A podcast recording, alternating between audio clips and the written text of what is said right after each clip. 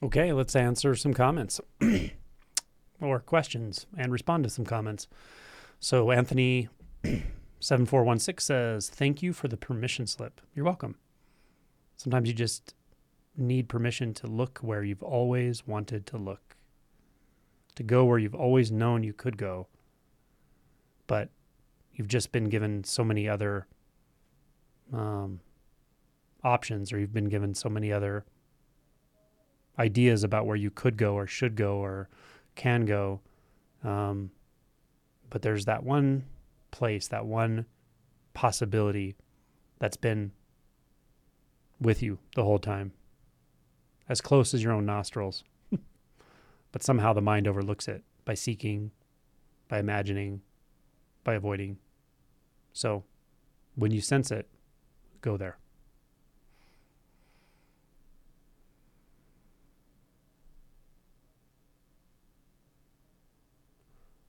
Your words are like water slowly spinning down a drain. I feel like I'm circling around something. How to go deeper. Don't try to go deeper. Just circle the drain. That's the key.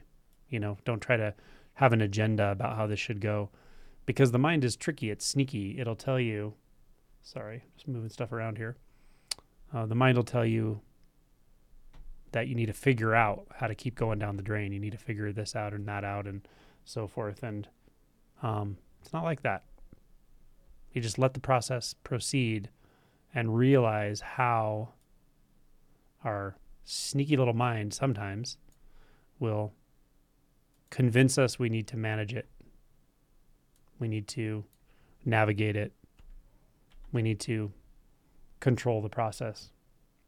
You can't control this process. That's the beauty of it, in a way. it's the one thing you, you can't convince yourself you're in control of. Perhaps you can convince yourself for a short time you're in control of it, but it's not going to last. Um, it's too potent of a process.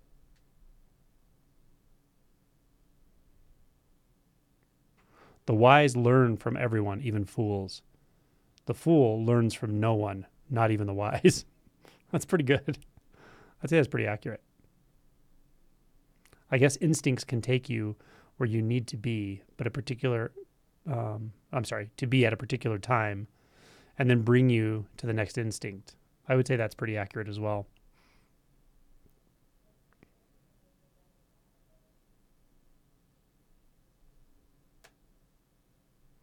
Someone says, um, this is Ball Smasher.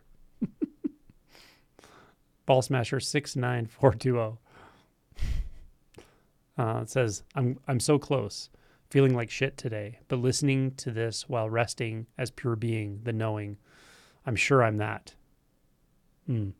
Why be sure you're that? Why step back from it to be sure of anything? To be sure of something is a thought still. To doubt something is a thought still. So you're very, very close. You're very intimate there, but just become fully immersed. Let it overtake completely all aspects of experience. Really let go into it so that there's no need to make a thought about it. There's no need to step apart from it to make any conclusion, any position, anything. This is why the one pointed approach works so well. Like mu. What is mu? You just be as close to mu as possible. Don't separate yourself from mu. Don't drive a thought wedge between yourself and mu. Just let there be mu. You know? Sometimes you need that orientation because in, before that, before awakening, you think all that all the only game in town is thoughts. It seems that way. It seems like without thoughts you can't confirm anything. Without thoughts, you it's like you know I don't know what to do. Right? You do, but the thoughts make it seem like you don't. So it can help to have something there that's an object of interest, an object of uh, focus, and even an object of obsession at some point. That's how it feels to be one pointed with something, mu, and so forth. Obsession with a person or a external situation would be absurd or dangerous in this situation. Um, I'm sorry, absurd in this in this context and potentially dangerous in life, right? When I say obsession, I mean obsession with the absorption itself, vigilance. Someone said, Wait, what did you find when you inquired into the nature of thought? This was user KP5D, one, on and on. What did you find when you inquired into the nature of thought? Knowing it's varying for all, what did you find, Angelo? I wouldn't tell you that. Like, first of all, if I if I said it in words, and and I think the question is sincere, so that's great. If I said it in words, it wouldn't be the insight.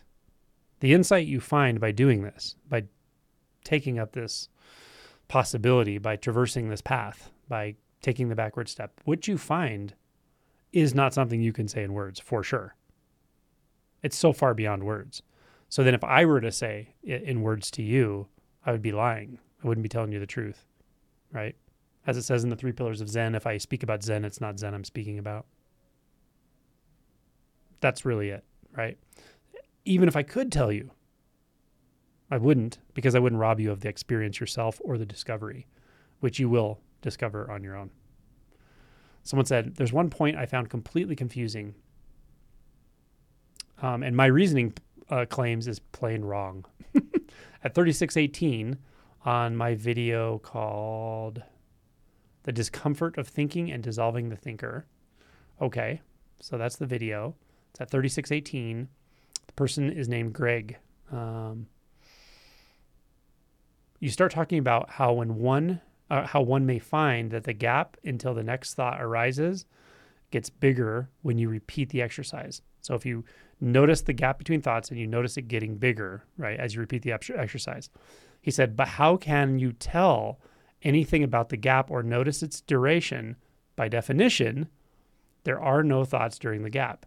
So your belief is you cannot confirm anything. Sorry about the sound. Your belief is you cannot confirm anything without a thought. That's the belief. That's the belief of mind identification. I can't know anything without a thought. I can't confirm anything without a thought. Moreover, um, it's a good question, by the way, very good question. It shows that you're trying to look with precision, so that's great. Moreover, if you're thinking about this conceptually, this is exactly the answer you're going to get. If you think about this conceptually, you'd be like, well, wait a minute. No, if there's a gap between thoughts and something to know that, then there must be something knowing it. That's not the right approach, though. I don't want you to think about this conceptually. I want you to look in the gap. I want you to go right to that gap. And don't try to make conclusions. Don't try to make thought conclusions. And at some point, you will find out whether or not, in direct experience, not conceptual experience, you will find out whether or not you can confirm the absence of thoughts without a thought. And that will be a huge realization. But it takes it takes even more precise orientation than just conceptual precision. You may have to push a little bit here. You may have to push yourself beyond barriers, beyond tendencies to distract, beyond a fear barrier. But you can do it, and you will. and this other quote from my own video, they're quoting me. Tom Torres said, at 4404, I said, You don't have to doubt the thought or even negate the thought just set it aside. It's true. You don't have to exactly. That's that's the whole thing with thought is like if you believe the world of thoughts view, if you believe the way thought views reality from its own perspective, it would seem like you can't do anything without a thought. And every thought is has truth value, meaning it's either true or false or partially true or partially false. And moreover, you have to take a stance in regard to the thought. It looks like that through the lens of thought. But guess what? You don't have to look through the lens of thought. You go like this. You look through not the lens of thought. Easier said than done? Maybe. But it's definitely doable.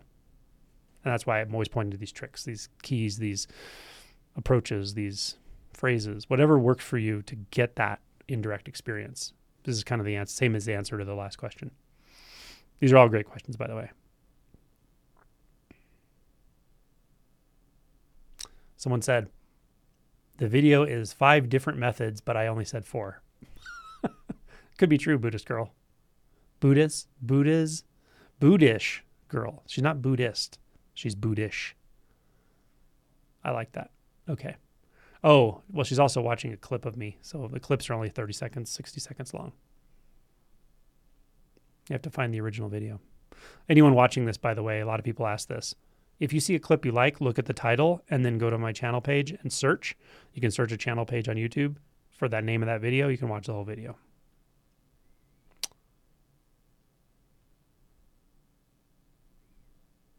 How would you point someone to what is happening right now? and then, yeah, they put a star and said, This is a pointer. This is Thomas Wheeler. How would I point someone? That's what I'm doing all the time. I mean, that's what I'm doing all the time. Literally, always, again and again and again and again. We can talk about presence or mindfulness topically, and we can even talk about it as a practice, and those are fine.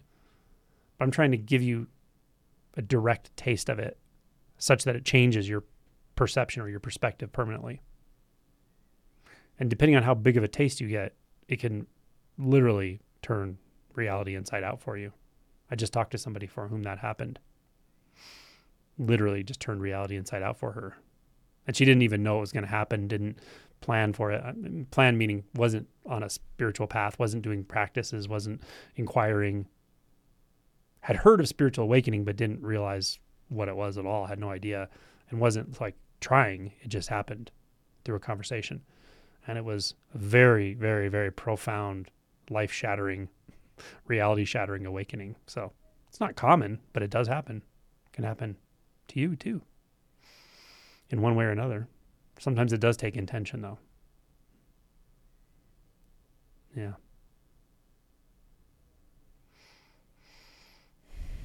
Someone said, I was doing the inquiry, why am I me instead of them as a child as well? I apparently also promised my mom I would defeat death and not let her die when I was four. I remember crying for my parents or remaining alone at age four when I figured out people get old and die. Yeah. Children have a lot of wisdom and they often have these moments of existential confusion, fear, um, can even be somewhat traumatic for kids on occasion. Sometimes it's traumatic for their parents. I've heard of all these situations. Um, but I think most of us, if we kind of think back, we could probably find something in our childhood that really shook our foundations, you know, or we asked a question that scared the this scared the adults, scared the parents. Yeah.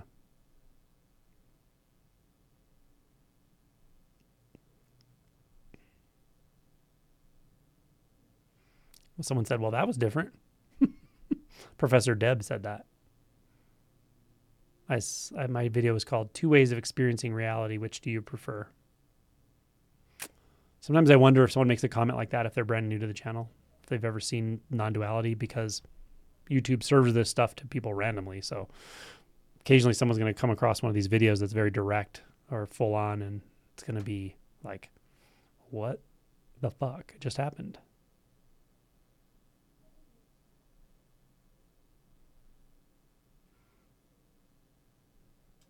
someone said, "Thank you for reminding us. I do need these pointings over and over."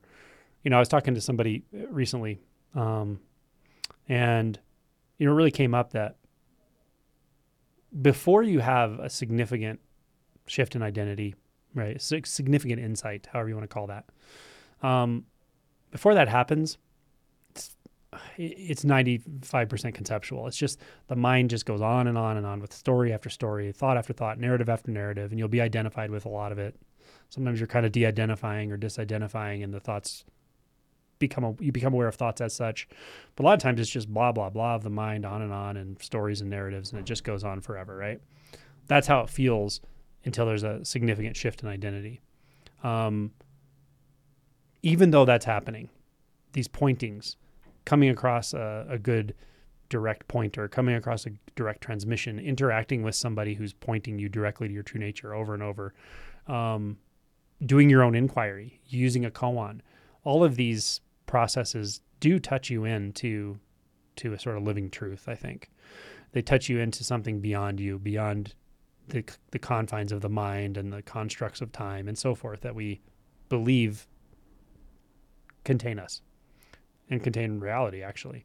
So we are touching into something beyond all of that every time. You know, if you watch a video and you, that's why a lot of people who tell me who've had awakenings and have had very very deep realization just watch videos they just watch them over and over and over and that definitely points to something beyond the conceptual mind even though the conceptual mind is just rattling on and on so a lot of this happens behind the scenes like you've heard the term your head's in the tiger's mouth or whatever Um, and that's how it is. A lot of this happens behind the scenes and just keep coming back. You know, if you're thirsty, keep going back to the well. Sooner or later, you'll draw up something real.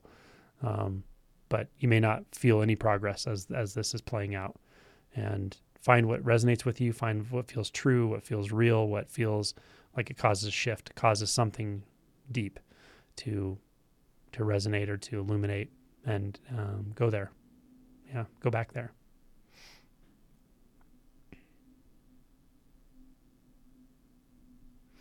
Someone said, um, this is Atmaram Samarth.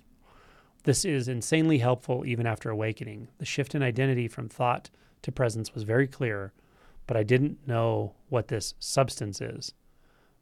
Yes, that's right. Sounds strange, I know, but it, that's exactly the issue. When it happened, I was unable to say the word I, even to myself, for three days. The I am became to be, broken grammar. When others said you, referring to me, I'm stunned or start laughing.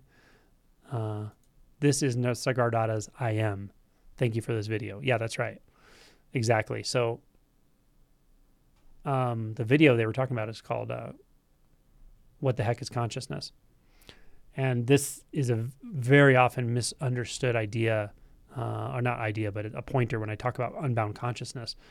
It's often very misunderstood. In fact, I recently um, referred to this uh, issue in another um, response to a comment where somebody had asked, um, they had asked about, no, actually, what they commented was that I had used the term consciousness in a way, when I say unbound consciousness, in a way that usually means actually self consciousness or thinking consciousness or thought based consciousness. And I very clearly explained that's not what I'm talking about actually at all. It's a very radically different experience. Um, and as this person said here, yeah, it's it's nothing like just a thought that says I am or anything like that. It's it's a it's a radical departure from the usual ways we think about ourselves with thought that we self-reflect and so forth. Nisargadatta is a great uh, resource. Awesome, awesome um, writing and clarity, and yeah, his, his exchanges with others too are really fun and powerful for sure. So check it out if you haven't.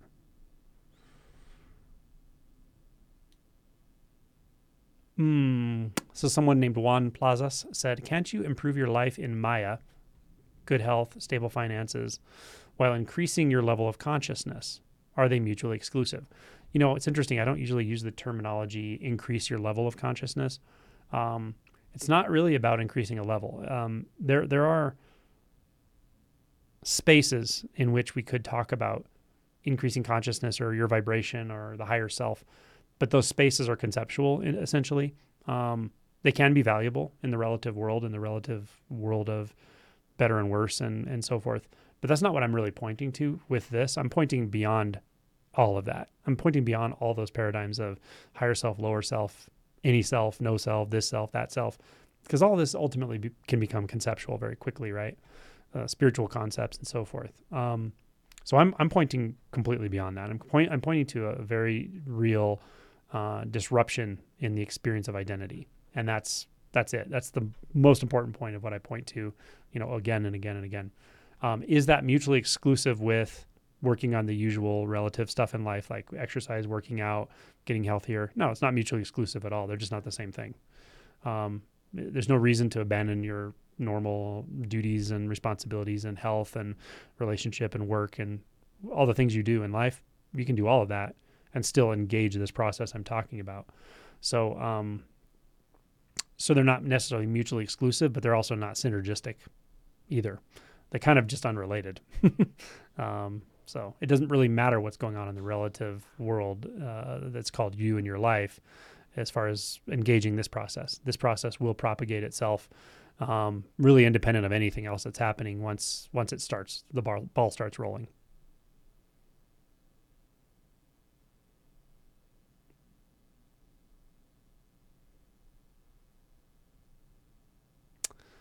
Someone said, "Is there an archetype of sadness?" Because I'll, because I'm that right now. Would be cool to have a tantric deity of sadness, grief. Amazing video, thank you. This is Tom C. 1677, double barrel non-duality with Kogan. That was a great one if you haven't seen it. Um, I don't know. There may well be a deity, tantric deity of grief, sadness, loss. Um, Shiva may be in, in Hinduism, right? Of destruction, uh, disintegration. I don't know. I'm not sure about that.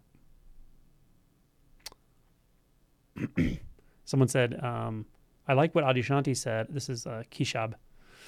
I like what Adyashanti said about awakening being about standing on your own two feet. I am happy that there's no need to take any notes for later or to reify anything you say, rather just able to sit and listen and sense the simple clarity you're pointing to here. Thank you so much. That's exactly the right way to read read that statement by Adyashanti. If you read it like um, standing on your own two feet, you could you could read it a lot of ways, of course. And if, if it's Adyashanti, you have to read it within context of when he was speaking about it, what he was saying, and so forth. Because that statement can mean a lot of things, right? It could mean, um, you know, stand up for yourself in life or be confident or you know become independent or something right that's not what we're talking about here it's exactly what you said um, it's that uh, you have everything you need right here in this moment you have everything you need even in this this, this eternal this that isn't a moment it's not even in time and yet everything that's needed is here so you, you do stand on your own two feet and also you don't depend on anything i say or anything anyone else says and yet the message can be received because you don't depend on it you're not putting it on me to wake up. Um, you're not putting it on, you know, an ancient text. It's just this, just this moment. And whatever appears in this moment, whether it's words from Adyashanti or one of my videos or anything else that's being experienced in the moment, um, that is your pointer. That is the truth. That is the best teacher you're ever going to find, right? The leaf falling from the tree is the, most clarity you'll ever see if you really see what's there, if you really see it.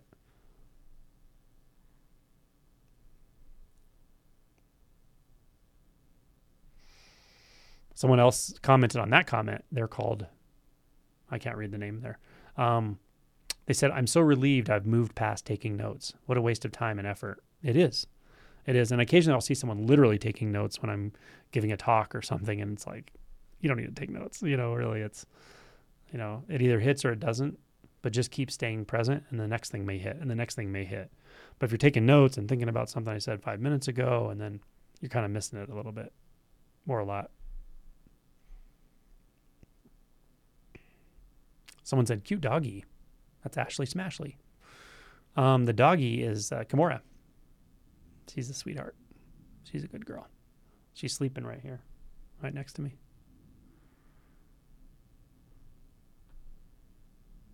Someone said, Tom Torres, at 4210 on this video called The Discomfort of Thinking and Dissolving the Thinker. At 4210, I talked about freeze frame your mind on that one thought. Absolutely and then he said his mind was blown or something through emojis here. But that's that's a very potent thing to do. Try it. Freeze frame your mind on one thought and hold it there. On and on and on. Just hold it there. Meaning don't think about it. Don't add a thought. Don't think about what that thought means. Don't think about what's happening. Just hold the thought. Freeze it right there. Stare right into it and you'll be staring into the abyss. This is pam. Pam hi pam if you haven't seen Pam's interview, check it out. It's great. She said, No words for how beautiful this was. Well, Pam, you're beautiful too. She's talking about, oh, this was an awesome interview. Really, really good interview. It's called From the Streets to Unconditional Love. Check it out if you haven't seen it. It's phenomenal. One of my favorite interviews I ever did. It's just gorgeous.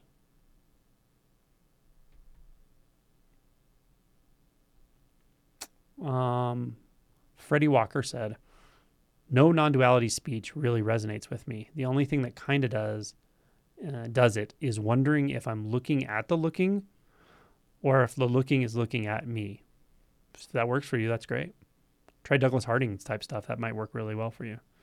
Um, and this is why I say try different things. Try different pointings. You only need one. You only need one salient point of focus. You only need one salient question, one turning word. You don't need a thousand. You don't need 10 teachers. You don't need any teachers. You just need one entry point. And that's the one that works for you, that resonates with you, that turns you inward, that allows you to take the backward step. That's what we're looking for.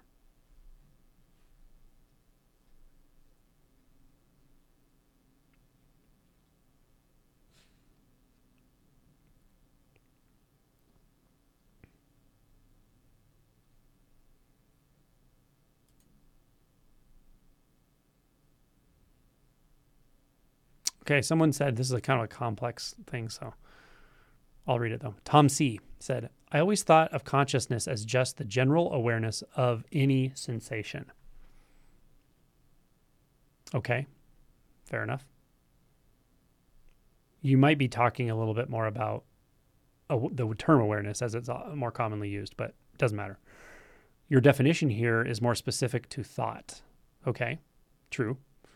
Um, so uh, just to be specific and precise, so like think of the in the Buddhist model, they would say there's like six sense gates, right? Sight, sound, smell, touch, taste. Sight, sound, smell, touch, taste. Yeah, and um, the sixth is cognition. That's consciousness. That's the term I'm using for consciousness. It's also used that way in the suttas, by the way. I've looked it up. um, consciousness isn't talked about very frequently in the suttas, but it is there. And they talk about it in the way that it hits me exactly. It's a, it's a, has a reflective nature, and it's it's distorting. It's always distorting in nature. Yeah. It also mechanistically does line up because if you are able to see the nature of thought itself, you see how thought arises, where thought arises, where the I am thought arises. If you find that, you'll find it is this sort of substance that I'm calling consciousness. So mechanistically, it, it can be discovered directly. So it does. Does it matter what term you use for that? No, not really. But mechanistically, it's it's um, consistent. So they said I, I dislike the word choice personally. Okay, so I hear people say that too sometimes. I don't like this word. I don't like that word. It's just a word, but it, what what matters is what it's referring to and how clear someone is pointing to what it's actually referring to. I think it should be called mind instead. Okay, fair enough. Seems less confusing, maybe. But but mind could be almost considered like an object, like a collection of thoughts. Consciousness has the subjectivity experience. But if that feels like mind to you, then the term mind is fine. Doesn't matter. That's along the lines of Buddhism. They use the word mind with like a capital M. Probably too late to bring this up since your label of consciousness is getting more solidified in this community. Ah. Well, I'm not trying to solidify anything. Hopefully, I'm trying to desolidify everything. Any any any term I use, if you're holding it really tightly, if you're like, if there's a lot of tension based on the word itself, that's not the point. Like, who cares? Who cares what definition I use or word I use? The point is your own insight right now. Yeah. So can you can you move beyond this like fixation with thoughts? this worry that it's this word or that word or you know can you move beyond that and what is there when you move beyond it what is there when you let go of any tendency to react to thoughts labels beliefs etc what do you find? I don't care what you call it. Can you find it? Have you found it? Have you realized you've never been outside of it? But have you realized it not learned it? Yeah? That's what matters. And then they said, um, I always get confused by the word choice. Uh, I don't know what to say about that, but call it mind if you want. Um,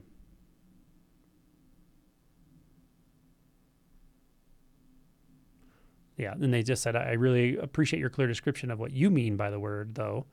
So I can happily refer back to this video. So I guess I would ask you if you're making that distinction, if consciousness is only consciousness of like the five senses, if you're conscious of the five senses, um, then mind does it have a different quality? This is what I would ask you to look at, you know, not to talk about the terms, but to look at does mind have a different kind of quality than the five senses? Or I might ask you, where does the sense of I arise? If you have a sense of I, do you have a sense of I? Do you have a sense of self? If you do, where does it arise? Does it feel like mind to you? Is that is that what you mean by that? Is that a different kind of sense? The sense of I? Does it feel different than sound? Right? that's what I really want you to traverse and be clear about experientially, not conceptually.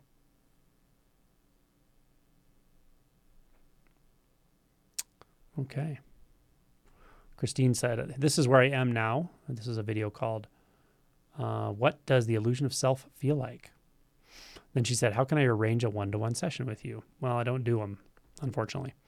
The way to talk to me one on one is through retreat or through um, sustaining member member level at my channel, uh, which I think is ten dollars a month, nine ninety nine a month maybe. That then there's two lives per month. So I'll do a live you, through YouTube and I'll do a live on Zoom, and then people can ask questions through that. Cool. Someone says the space where thoughts form feels like noise static. Feels like there is a voice or many voices talking in very low volume, wanting to call my attention. This is someone who has started to look really closely at the nature of thought and consciousness. As soon as I unconsciously drift to this thought noise, the volume increases gradually until I'm drifting through thoughts. Here's what I want you to, to look at. When you say, I drift to this thought noise, where are you drifting from? What are you when you're not drifting into the thought noise? Right? Look for that belief that's that's linking you in a mechanistic way to having to go down a thought road because you're starting to experience thought at a more undifferentiated level, which is really good. But just see why do you think you're separate from it? Where's the evidence that there's a you separate from that undifferentiated experience? Or can you remain in the undifferentiated experience without taking the next thought that goes, oh, every time this happens, this happens, right? That's what I would encourage you to look into. But you're really right, right there. I really don't want to turn off my mind. Uh, even when thoughts can feel very uncomfortable. Well, maybe this is Nicholas Snake. Nicholas? Nicholas Snake? Nicola Snake. Um, so, yeah, the second part of the question kind of tells me something. I really, really, two words, two reallys, don't want to turn off my mind, even though when thoughts can feel very uncomfortable why not? It's almost like you know you can turn your mind off here. You know you can go beyond this. You're right at the edge there. Um, I would just look into it. Like, what are you afraid of? What are you afraid of going like really off the map? That's what you're doing is you're going off the map when you, in the way you're talking about turn off your mind. But you're right there. So good luck. Someone says, asking questions makes doubts and thoughts come up the sense of just being or just existing was there when I was playing with my birds sitting in the sun. No thoughts. Awesome. Keep playing with your birds. Sounds fun. Sounds peaceful. okay, I think that's all for now. Really nice uh, chatting with everybody and uh, answering your comments and questions and looking at uh, what people respond to these videos. So, so thank you all very much, and we will talk soon.